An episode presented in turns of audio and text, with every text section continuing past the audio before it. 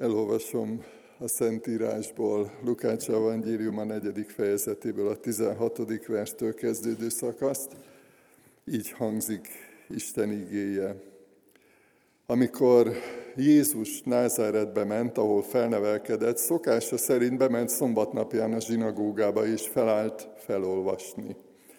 Oda nyújtották neki Ézsaiás próféta könyvét, ő pedig kinyitotta a könyvet és megkereste azt a helyet, ahol ez van megírva, az Úr lelke van én rajta, mivel felkent engem, hogy evangéliumot hirdessek a szegényeknek, azért küldött el, hogy a szabadulást hirdessem a foglyoknak és a vakoknak szemük megnyílását, hogy szabadon bocsássam a megkínzottakat, és hirdessem az Úr kedves esztendejét.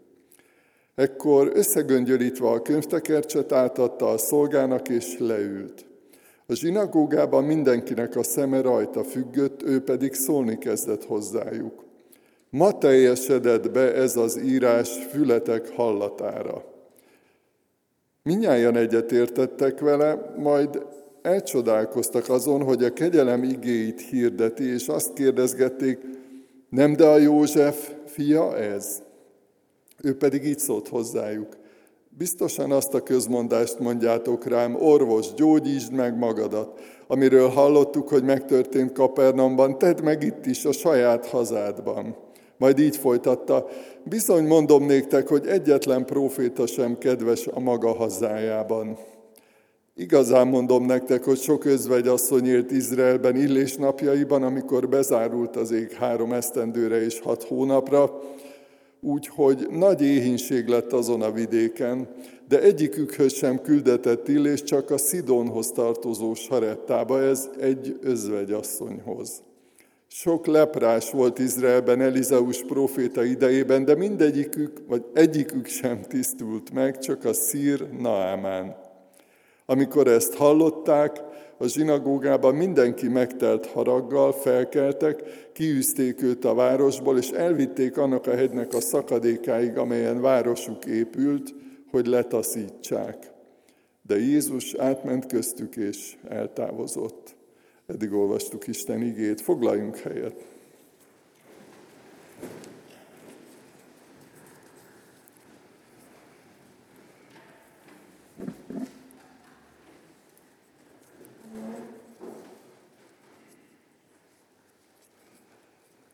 Kedves gyülekezet, kedves vendégeink, mindenkit szeretettel köszöntök én is, és mindig nagyon örülök annak, amikor találkozom olyan emberekkel, akár gyakran, vagy akár rendszeresen, akiket érdekel az Isten igéje.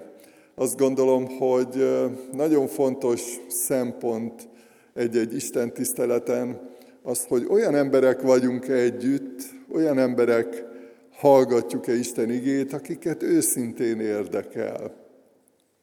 És nyilván van egy kísértés olyan értelemben, hogy rutinná válik akár egy templomba járás, egy Isten tiszteletre járás, akár egy bibliaolvasás, de meg vagyok győződve arról, hogy, hogy a, a jó szokás, vagy a jó gyakorlat, vagy a, a rendszeres gyakorlat, gondoljatok például az első gyülekezetre, azt olvassuk róluk, hogy, hogy elmentek minden nap imádkozni a templomban, és házanként is megtörték a kenyeret, és imádták az Istent.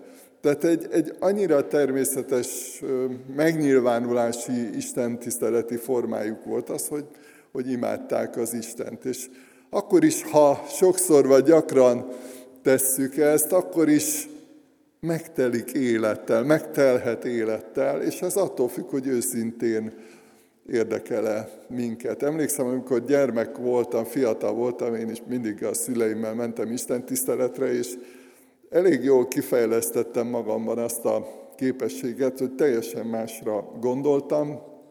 Tehát ott ültem a, a széken, és gondolkodtam az autókon, amikor már egy kicsit idősebb lettem, akkor a lányokon, meg sok mindenen. Tehát, hogy így ott voltam, majdnem, hogy ki lehetett írni, mint a temetőre, hogy csak a teste, tehát ott voltam, jelen voltam, de hogy igazából a gondolataimban, az érzelem világomban teljesen máshol voltam.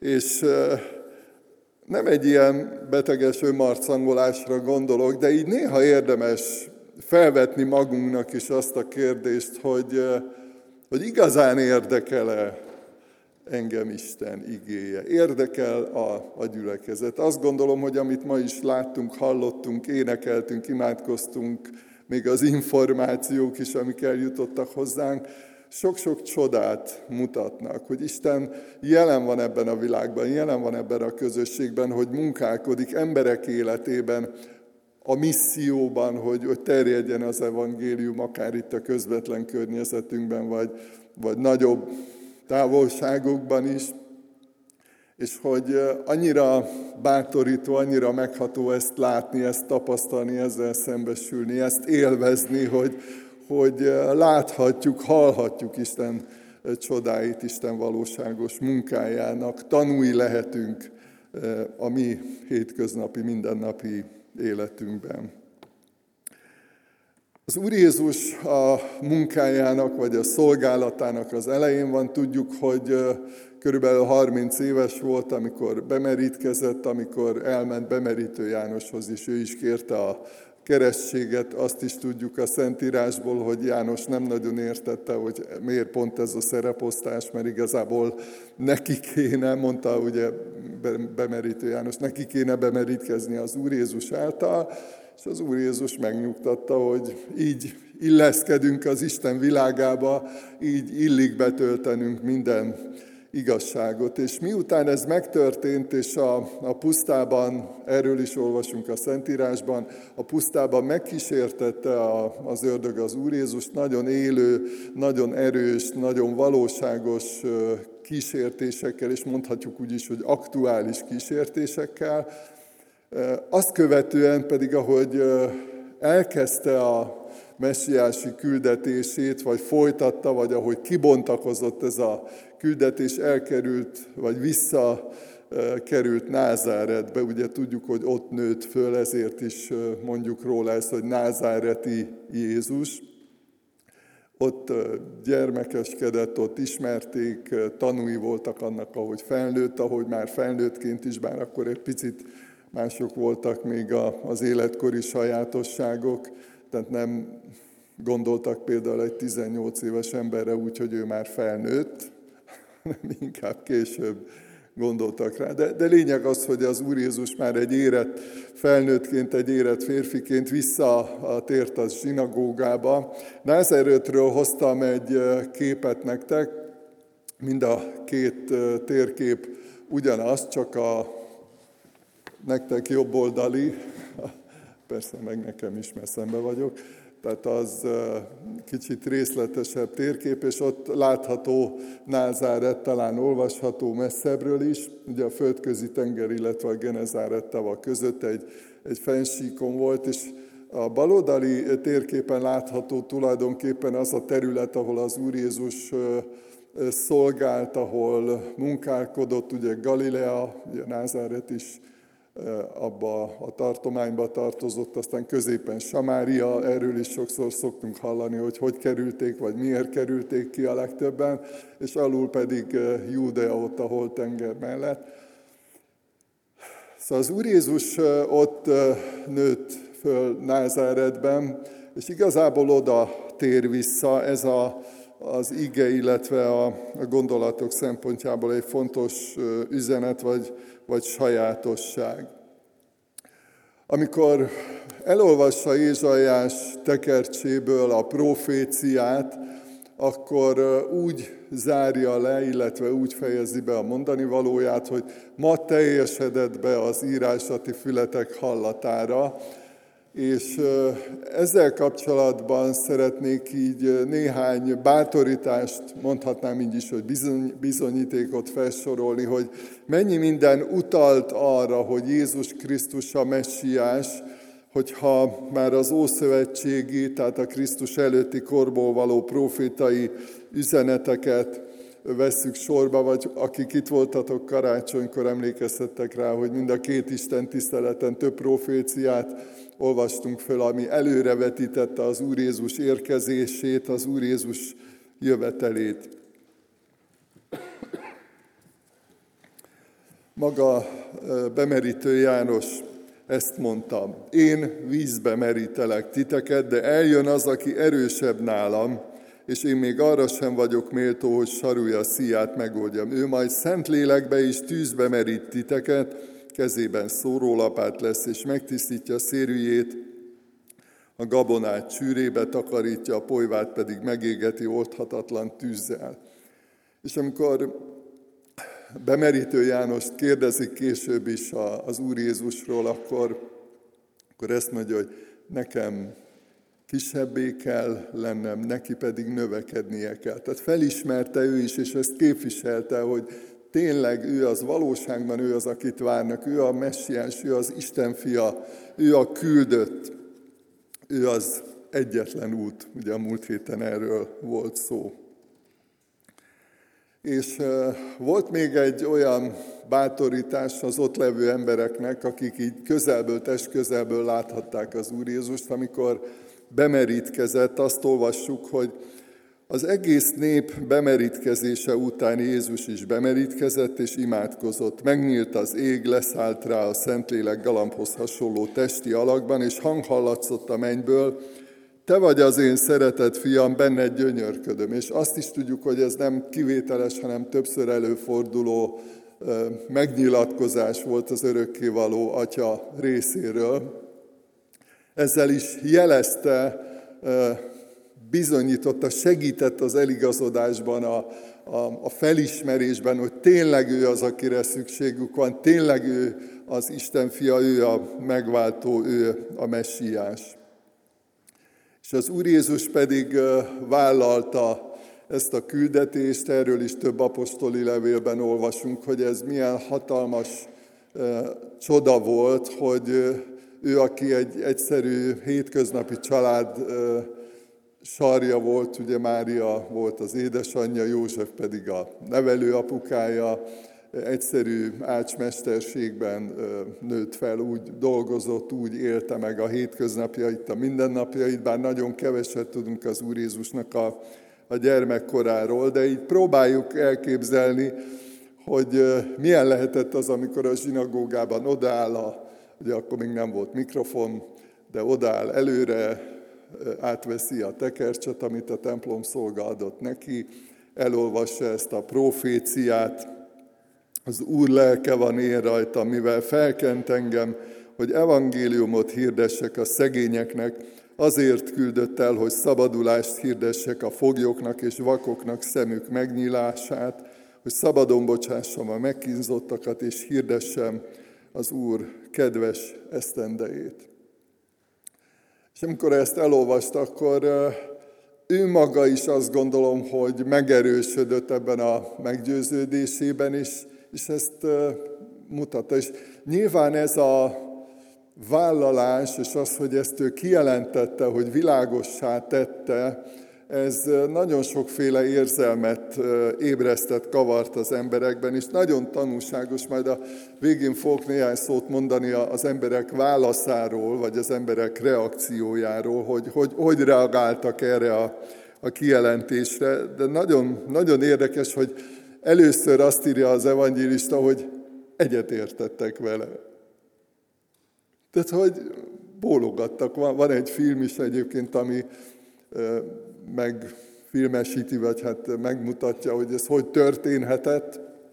Többféle feldolgozása van az Úr Jézus életének, de az egyik, ami kifejezetten Lukács evangélium a szövegére épült, tehát tisztán bibliai szöveg van benne, ez a Jézus élete című filmben is nagyon szemléletes, hogyha valaki meg tudja nézni, akkor megláthatja, hogy, hogy bólogatnak, mint ahogy itt is, mint ahogy minden iga hallgató közösségben előfordul, hogyha valami nagyon tetszik, ha valamivel egyetértünk, hogyha valamit élvezünk, vagy, vagy jól esik, akkor reagálunk rá egy mosolyjal, egy fejbólintással, és először így értették, és amikor így világossá vált, hogy, hogy miről van szó, akkor meg átfordultak az érzelmek, majd erről kicsit később fogok beszélni.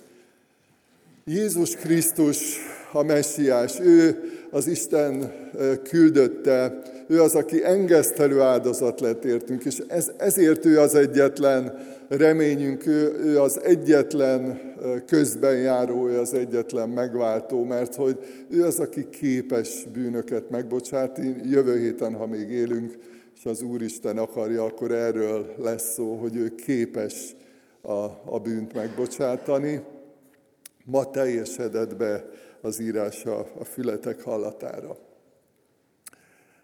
Az Úr Jézus a messiási szolgálata közben egyfajta példa is, minta is volt, sok szempontból. Ezeket most mind nem tudom elmondani, csak egy-két olyan gondolatot szeretnék megerősíteni, ami ebben a felolvasott bibliai szakaszban van. És ez önmagában is nagyon bátorító, hogy az Úr Jézus nem egy olyan vezető volt, nem egy olyan Isten, aki elmondta a tutit, aztán elvonult, nem is lehetett volna vele találkozni, hanem, hanem egyszerűen megélte a mennyei atyával való kapcsolatát is, ahogy beszélt, ahogy viselkedett, ahogy örült, ahogy imádkozott, ahogy haragudott, mert ilyen is előfordult. Mind, minden ilyen eseményt, minden ilyen érzést láthattak, közelről tapasztalhattak azok, akik ott voltak vele. És most az egyik példa, amit szeretnék aláhúzni, hogy, hogy az Úr Jézus mondhatjuk így, hogy bekapcsolódott a zsinagógai Isten tiszteletbe, a zsinagógai imádságba, sőt, mint ahogy abban a korban erre lehetőséget kaptak ugye a, a, az emberek, akik ott voltak, hogy felolvashattak egy részt a Bibliából, sőt, még magyarázhattak is, tehát hogy hozzáfűzhették a, a gondolataikat, és az Úr Jézus ilyen értelemben ebbe is bekapcsolódott, és valaki azt írta ez, ezzel kapcsolatban, hogy tehát le, lehet, hogy az a zsinagóga Isten tisztelet sem volt tökéletes, meg lehet, hogy az Úr Jézusnak is néha égnek állt a haja, amikor hallotta, hogy ott miket mondanak néhányan, de mégis fontosnak tartotta, hogy ott legyen, mégis fontosnak tartotta, hogy bekapcsolódjon, és emlékeztek, az előbb utaltam már arra, hogy, hogy a tanítványok is az első gyülekezetről azt olvasok, hogy minden nap elmentek a templomba imádkozni, a, az egyébként Jeruzsálemi templomba, vagy úgy is mondhatjuk, hogy az Ószövetségi templomba. Egyszerűen benne volt a, a hitükben, az Isten keresésükben ez a fajta kapcsolódás, kötődés, hogy, hogy szerettek ott lenni, szerettek az úrházában lenni, vagy az úr napján, ugye a szábbát, az Istennek szentelt nap, egyszerűen szerettek ott lenni, és sokszor elgondolkodtató azt gondolom, hogy a mi korunkban, a mi kultúránkban az, hogy, hogy miért csak egy ilyen választható program lett az egyház, vagy az, az Isten tisztelet, vagy hogyha van kedvem, akkor megyek. És ugye azt mondják, akik ezzel behatóbban foglalkoznak, hogy nem biztos, hogy ez a járvány ilyen szempontból jó, tehát mert hogy nagyon klassz dolog otthonról, amilyen ajándék egyébként, ha mondjuk valaki beteg, most is sajnos vannak akik betegek a gyülekezetben, de hogy be tudnak kapcsolódni ilyen interneten keresztül az Isten tiszteletbe, sőt a csütörtöki Biblia órán még imádkozni is van lehetőség, tehát oda tesszük a kihangosítót, és akkor részt tudnak ilyen módon is venni, de nyilván ebben benne van egy olyan jellegű kísértés is, hogy hát lehet, hogy egyszerűbb pongyolába vagy melegítőbe részt venni, vagy ott lenni, ugye az utazást is megspóroljuk vele, mondjuk mi nem sokat, mert néhány lépésre lakunk csak, de, de hogy mérhetetlenül nagy ajándék az Isten tisztelet, a gyülekezet, az Isten népe, az Úr napja, az Istennek szentelt nap. Egyébként a bemerítésre készülőkkel a, a Biblia órám. Éppen nem olyan régen beszélgettünk erről, hogy, hogy mit jelent az, hogy az Úr napja? Mit jelent az, hogy, hogy akkor van bennünk egy ilyen belső késztetés, hogy, hogy az Isten népével együtt magasztaljuk az örökkévaló Urat, és hogy ez, ez belülről fakad, ez nem egy elvárásrendszeren alapul, hogy most mit tudom én, kipipáljuk, aki itt van, meg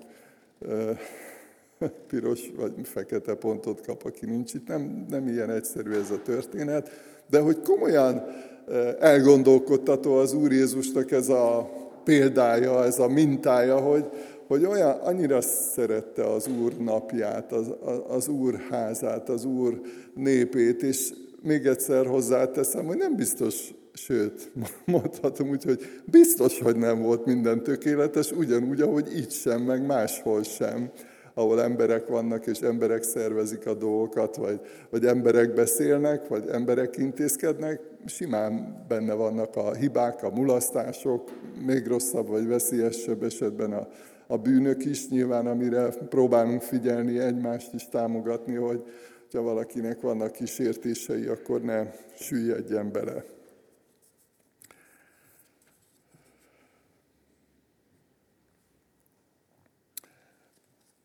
A másik dolog, amiben így példa az Úr Jézus, és hogyha az ítéletről szóló proféciánkat, vagy éppen a bemerítő János mondani valóját gondoljuk végig, akkor, akkor egy üdítő, egy, egy csodálatos, új és bátorító üzenetet hozott az Úr Jézus a, a kegyelemnek az üzenetét, a megbocsátásnak az üzenetét szabadulást hirdessek a foglyoknak és vakoknak szemük megnyílását.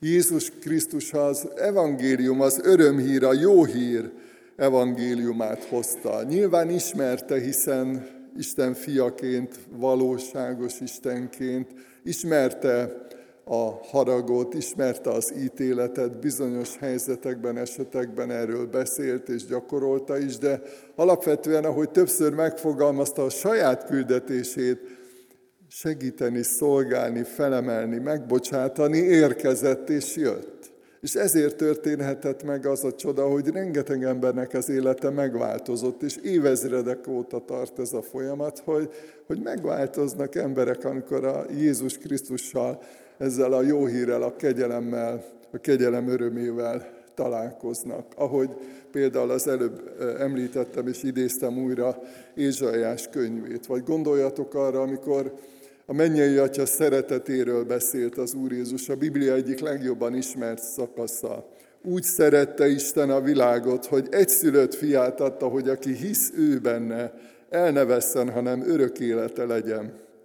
És hozzáteszi az Úr Jézus, hogy az Isten nem azért küldte el a fiút a világba, hogy elítélje a világot, hanem hogy üdvözüljön a világ általa, más szóval megszabaduljon, felszabaduljon a, a tisztességtelenség, a gonoszság hatása alól, és, és megváltozzon az élete. Tehát ez a küldetése nagyon bátorító, hogy az Úr Jézus ezt nagyon világosan látta is, hogy ez minket milyen közelről érint. És még egy nagyon bátorító ezzel kapcsolatban, hogy, hogy az Úr Jézus a, a kegyelem üzenetét közvetítette, és azt is tudjuk, hogy az egész megváltásnak a célja az volt, az volt, hogy helyreállítsa az embert. Ugye a teremtés történetben olvasunk arról, hogy milyen harmonikus kapcsolatban volt az örökkévaló Isten a teremményeivel, így az emberrel is. És igazából ezt az állapotot, ezt a kapcsolatot, ezt a közösséget akarta az Úr Jézus is helyreállítani. Ezért jött, ezért vállalta ezt a mérhetetlenül nagy utat. És ezt meg is fogalmazza nagyon, mondhatom így is, hogy zavarbejtő az a szeretet, az a kötődés, ahogy az Úr Jézus kötődik a tanítványaihoz. Így imádkozott értük, és azt gondolom, hogy értünk, tehát hogy magunkat is nyugodtan ebbe a körbe sorolhatjuk. Atyám, azt akarom, hogy akiket nekem adtál, azok is ott legyenek velem, ahol én vagyok, hogy lássák az én dicsőségemet, amelyet nekem adtál, mert szerettél engem már a világ kezdete előtt. Azt mondja, Velünk akar lenni. Azt mondja, akiket nekem adtál, ott legyenek velem.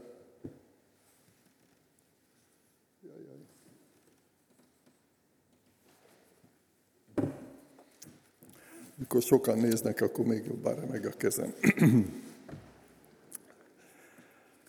De tudom, hogy türelmesek vagytok velem, úgyhogy így jó.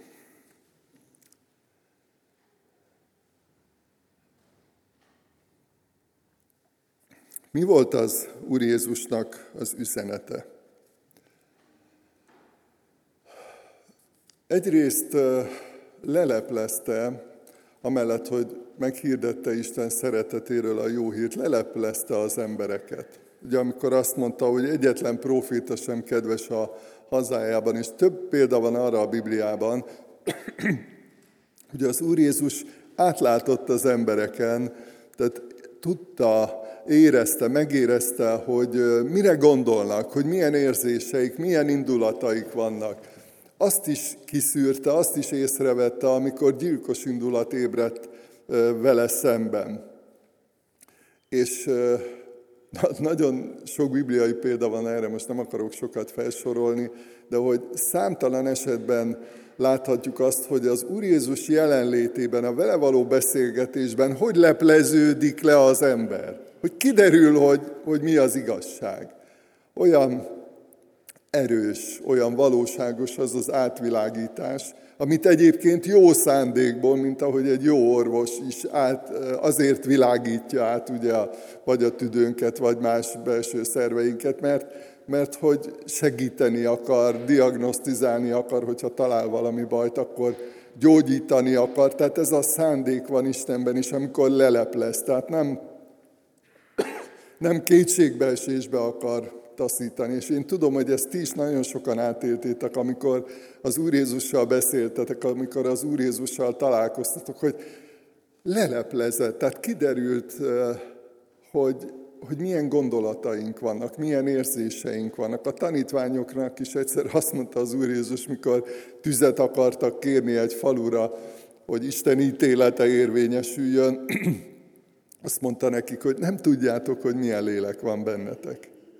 De ez azt jelenti, hogy ő tudta. Tehát az Úr Jézus tudta, hogy milyen lélek volt bennük.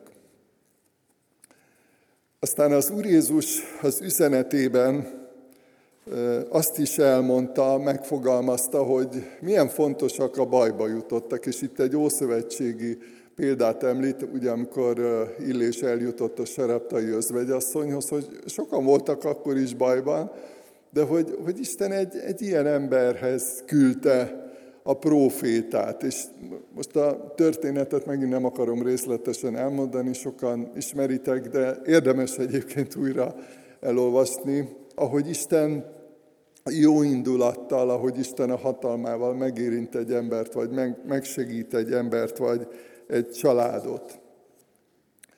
Aztán a másik példa, amit itt az Úr Jézus említ, például a Szír Naamán esete, aki ugye leprás volt, vagy régebbi bibliai szóval bélpoklos, és azt mondja az Úr Jézus, hogy nagyon sokan voltak abban az időben is leprások, de Isten akkor úgy döntött, hogy a szír Naamánt, magyarul egy pogány embert gyógyít meg és segít meg, Ezeket sem mindig értjük pontosan, hogy, hogy mi hogy van, hogy ki miért gyógyul meg, meg miért nem gyógyul meg. Valószínűleg nem is minden esetben tudjuk egészen pontosan ezeknek az okát, vagy éppen a célját. De tény az, hogy abban akart az Úr Jézus segíteni a hallgatóinak, hogy, hogy egy kicsit ismerjék meg Istent. Hogy Isten teremtette az embereket, és Isten mindenkit szeret, esőt ad mindenkire. Azt meg is fogalmaz az ige, jókra és gonoszokra is.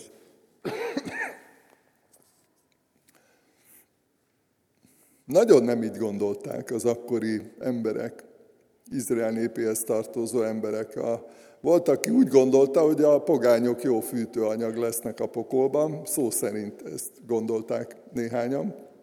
Kicsit ijesztő, de tényleg ezt gondolták és hogy, hogy az Úr Jézus ebben is segít, amikor beszélget velük, amikor megpróbálja meggyőzni őket, segít nekik az eligazodásban, a bölcsességet átadni, a tökéletes felülről való, hogy Pál fogalmazza, a felülről való bölcsességet, hogy, hogy Istennek nyitott a szíve, és a, a kiválasztás célja is, e, e, ezt is néhányszor már megfogalmaztam előttetek is, hogy a kiválasztás célja az volt Izrael esetében is, amit Ábrahámnak Isten megfogalmazott, hogy, hogy benned áldom meg a föld minden nemzetségét. Tehát valamit közvetítesz, valamit továbbadsz, azokat az értékeket, ajándékokat, amiket kaptál, azt továbbítod. Ez a, ez a küldetésed. Nem azt jelenti, hogy ők értéktelenebb emberek, nem azt jelenti, hogy semmire való, hanem Isten ugyanúgy szereti őket, és ezt az Úr Jézus is megfogalmazta, hogy azért jött, hogy szolgáljon az egész világnak. Hát mi volt a válasza? Ugye az egyikre már utaltam a bevezetőben, hogy,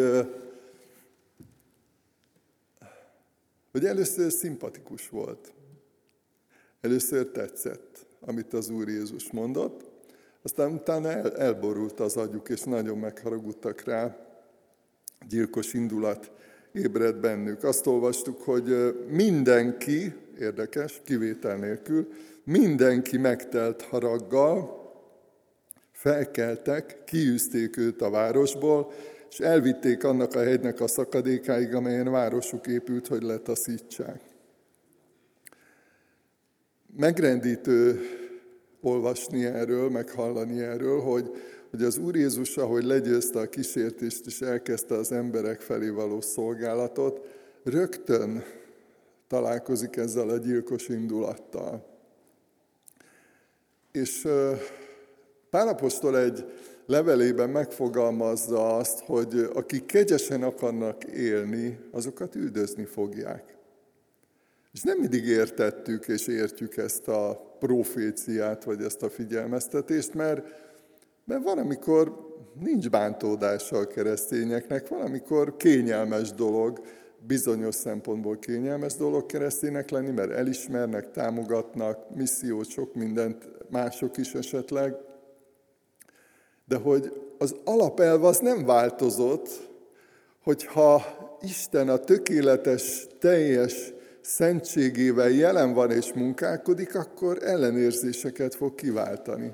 Ez így volt a szocializmusnak nevezett időben, így van a napjaikban is, így van, és így lesz ezután is. Ez egy örök törvényszerűség, hogy Jézus Krisztus jelenléte, az ő igazsága, az ő szeretete ellenérzéseket vált ki. Így fogalmazta meg ezt János evangélista, hogy az övéi közé jött, de ők nem fogadták be őt. Saját népe közé jött. Más fordítás így írja, hogy saját világába jött. Názeretbe ráadásul a saját otthonába, a saját településére érkezett. És nem fogadták be őt.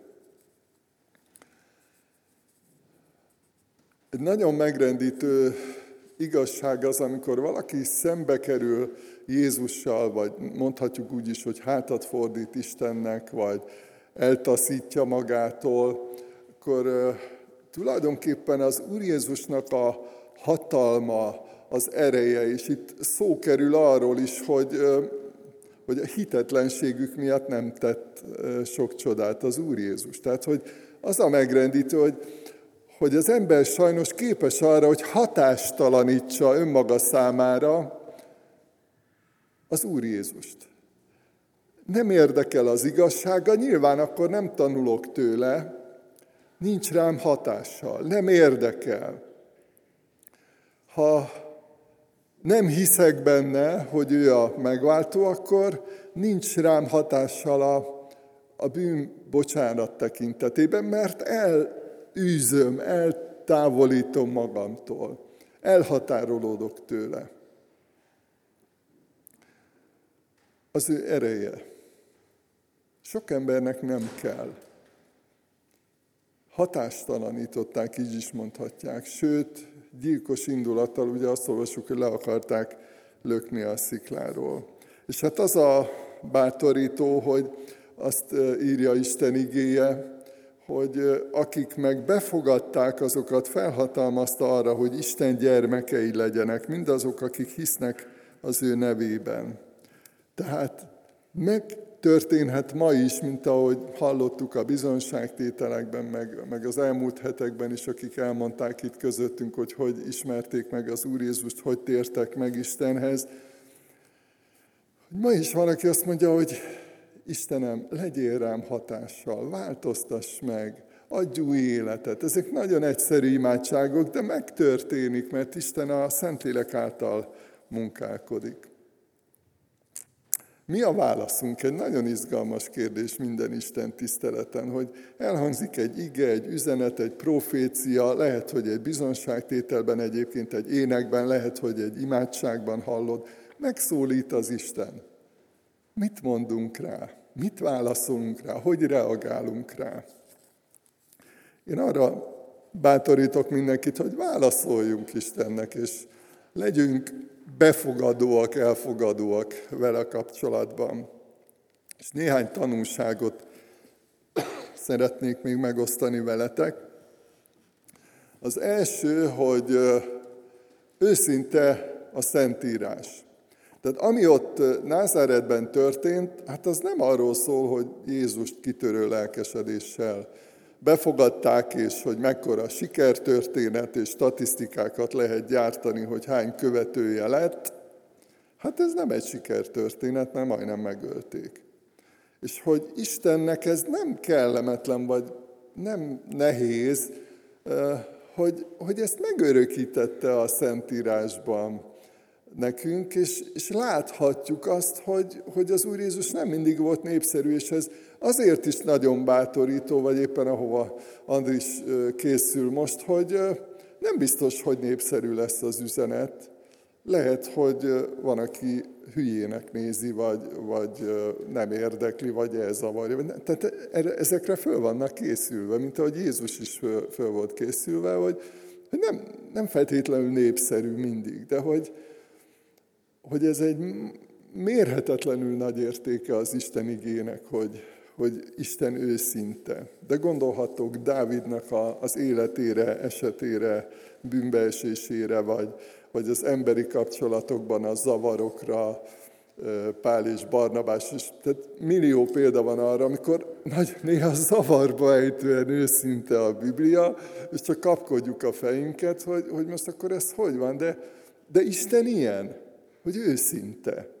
És Isten igéje is őszinte. És ez egyébként nagyon bátorító arra nézve, hogy mi is lehetünk őszinték egymáshoz. Nem szűrte az információkat Isten, és nem szűrte az információkat a, Szentíró sem, mint ahogy ma előfordul, hogy hát amit akarnak, hogy halljunk, az eljut hozzánk, a hírek, az információk, az internet, meg sok mindenek keresztül, amit nem akarnak, az nem jut el. Isten azt mondta, hogy tudjatok mindent, ez az egészséges. Másik nagyon bátorított tanulság ennek a történetnek, hogy Jézus nem szolgálta ki a csodahívőket. Akkor is voltak, ma is vannak, mindig voltak a világban olyanok, akik igazából nem Jézust keresték, nem Istent keresték, nem a bűnbánatot keresték, nem az Istennel való közösséget, hanem csodákat, valami természet fölötti hatalmas eseményt. És nagyon tanulságos, hogy ugye Kapernaumot meg más településeket a térképen láthattátok, említett az ige, ahol hittek Jézusban, és egyszerűen látták, tapasztalták, hogy mennyi csoda történt, hogy mennyi beteg meggyógyult, hogy mennyi embernek megváltozott az élete. De hogy ők nem a csodát keresték, hanem Jézust. Jézus nem azért jött, hogy kiszolgálja a csoda hívőket, vagy a, vagy a csoda várókat. Ő a megjelenésében is egy csoda volt, egy, egy tökéletes isteni ajándék, de ő önmagát adta, önmagát hozta, és vele együtt természetesen nagyon sok értéket és ajándékot. Máté evangélium, amikor beszámol erről, a názereti eseményről, akkor ő fogalmazza meg, hogy nem is tett ott sok csodát a hitetlenségük miatt. A harmadik tanulság, ami nagyon biztató, hogy nem volt Jézus felett hatalmuk. Nem irányíthatták őt, nem foghatták le őt úgy, mert nem jött még el az ideje. Ő Isten, valóságos Isten és valóságos ember volt. János evangélista írja le az Úr Jézusnak ezzel kapcsolatos gondolatait. Azért szeret engem az Atya, mert én odaadom az életemet, hogy aztán újra visszavegyem. Senki nem veheti el tőlem. Én magamtól adom oda. Hatalmam van arra, hogy odaadjam, és hatalmam van arra is, hogy ismét visszavegyem. Ezt a küldetést kaptam az én atyámtól. Így fogalmazza meg az Úr Jézus ennek a lényegét. Amíg nem jött el az ideje, míg nem végezte el azt, amit a mennyei atya rábízott, addig nem volt hatalmuk elfogni. Azt mondja, van hatalmam arra, hogy megtartsam, hogy odaadjam, és van hatalmam arra, hogy visszavegyem. Jézus Krisztus a szabadító. Péter, amikor a nagy tanács előtt beszél, amikor faggatták őt, meg ijeszgették őt, meg megpróbálták letiltani, hogy ne beszéljen az Úr Jézusról, azt mondta, hogy ő lett a sarokkő, ugye ez is egy ószövetségi üzenetnek a beteljesedése. Ő lett a sarokkő, amelyet ti az építők megvetettetek, és nincsen üdvösség senki másban, mert nem is adatott az embereknek az ég alatt más név, amely által üdvözülhetnénk. Nincs üdvösség senki másban. Ha más nem visztek haza, vagy nem jegyeztek meg ebből az igehirdetésből ezt a néhány szót, nincs üdvösség senki másban. Se a vallásos élet területén, se a gyülekezeti élet területén, se a magánéletünk területén. Nincs más név, amely által üdvözülhetnénk. Nincs más személy, nincs más megváltó. Egyedül Jézus Krisztus. Ezért is az Úr Jézus önmagához hív, jöjjetek én hozzám minnyájan. Nem csupán egy Isten tiszteletre hív, nem csupán egy közösségbe, nem csupán egy egyházba, nem csupán egy keresztségre vagy bemerítésre hív az Úr Jézus, hanem azt mondja, hozzám, hozzám jöjjetek. Jézus Krisztushoz jöjjetek. Amen. Most néhány pillanatig csendben imádkozzunk, és a végén fogok hangosan imádkozni. Válaszoljunk Istenre ilyen módon is.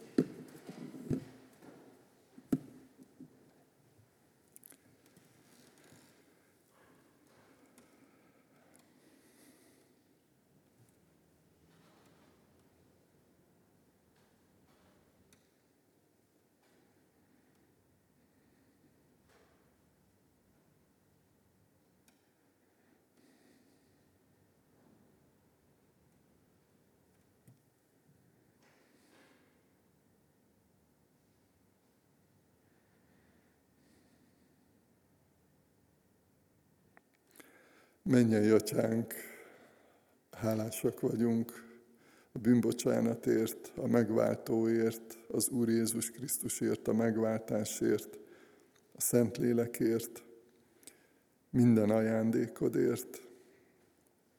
És köszönjük, hogy adtál egy olyan szemét, ami megváltunkban az Úr Jézus Krisztusban, aki út, aki igazság, aki élet. És köszönjük, hogy általa mehetünk hozzád.